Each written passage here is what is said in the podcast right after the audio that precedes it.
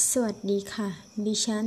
นางสาวบุษบามีแสน เลขที่ 14 สคอ1ทับ1วันนี้จะมาเล่าเรื่องผี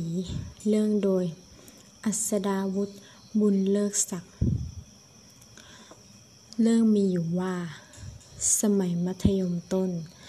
ตอนนั้นเราอยากไปเล่นกับเพื่อนผู้ชายข้างบ้านคนหนึ่ง ซึ่งก็รู้แหละว่าเพื่อนไม่อยู่ แต่ไม่แน่ใจว่ากลับมาแล้วหรือยัง เลยหยิบโทรศัพท์โทรไปหา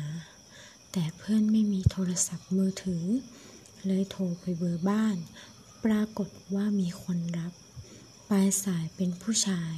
ถ้าเดาจากเสียงน่าจะไว้กลางคน เราถามว่าเพื่อนเราอยู่ไหม เขาตอบกลับมาอย่างเย็นชาว่าไม่อยู่ เราก็เลยถามต่อว่าจะกลับมาตอนไหน เขาบอกไม่รู้ เราก็เลยวางสายไป แล้วมาคิดคิดว่า บ้านเพื่อนมีเพื่อนคนเดียวที่เป็นผู้ชาย แต่ก็คิดว่าคงเป็นญาติละมั้ง ไม่กี่นาทีต่อมา คนในบ้านเพื่อน พร้อมเพื่อนเดินผ่านหน้าบ้านเรามา เราก็เลยถามว่ามีใครอยู่บ้าน ปรากฏว่าไม่มีใครอยู่เลยสักคน แล้วคนที่รับสายนั้นคือใคร